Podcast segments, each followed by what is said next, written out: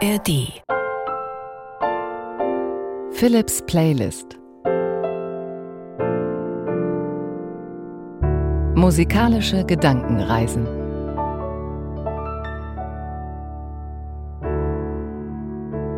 Jede Woche neu in der ARD Audiothek und heute friedlich ins neue Jahr. Das spricht im Grunde schon für sich. Natürlich wünschen wir uns das alle und jeder kann dazu beitragen. Vielleicht kann man schon im Kleinen anfangen. Ein schöner Vorsatz zum Beispiel, Menschen einfach glücklicher hinterlassen, als man sie angetroffen hat. Das habe ich mir zumindest vorgenommen fürs neue Jahr. Und jetzt spricht vor allem die Musik. Viel Harmonie hören wir da zwischen Bach und Händel, auch Imagine. Philips Playlist Friedlich ins neue Jahr.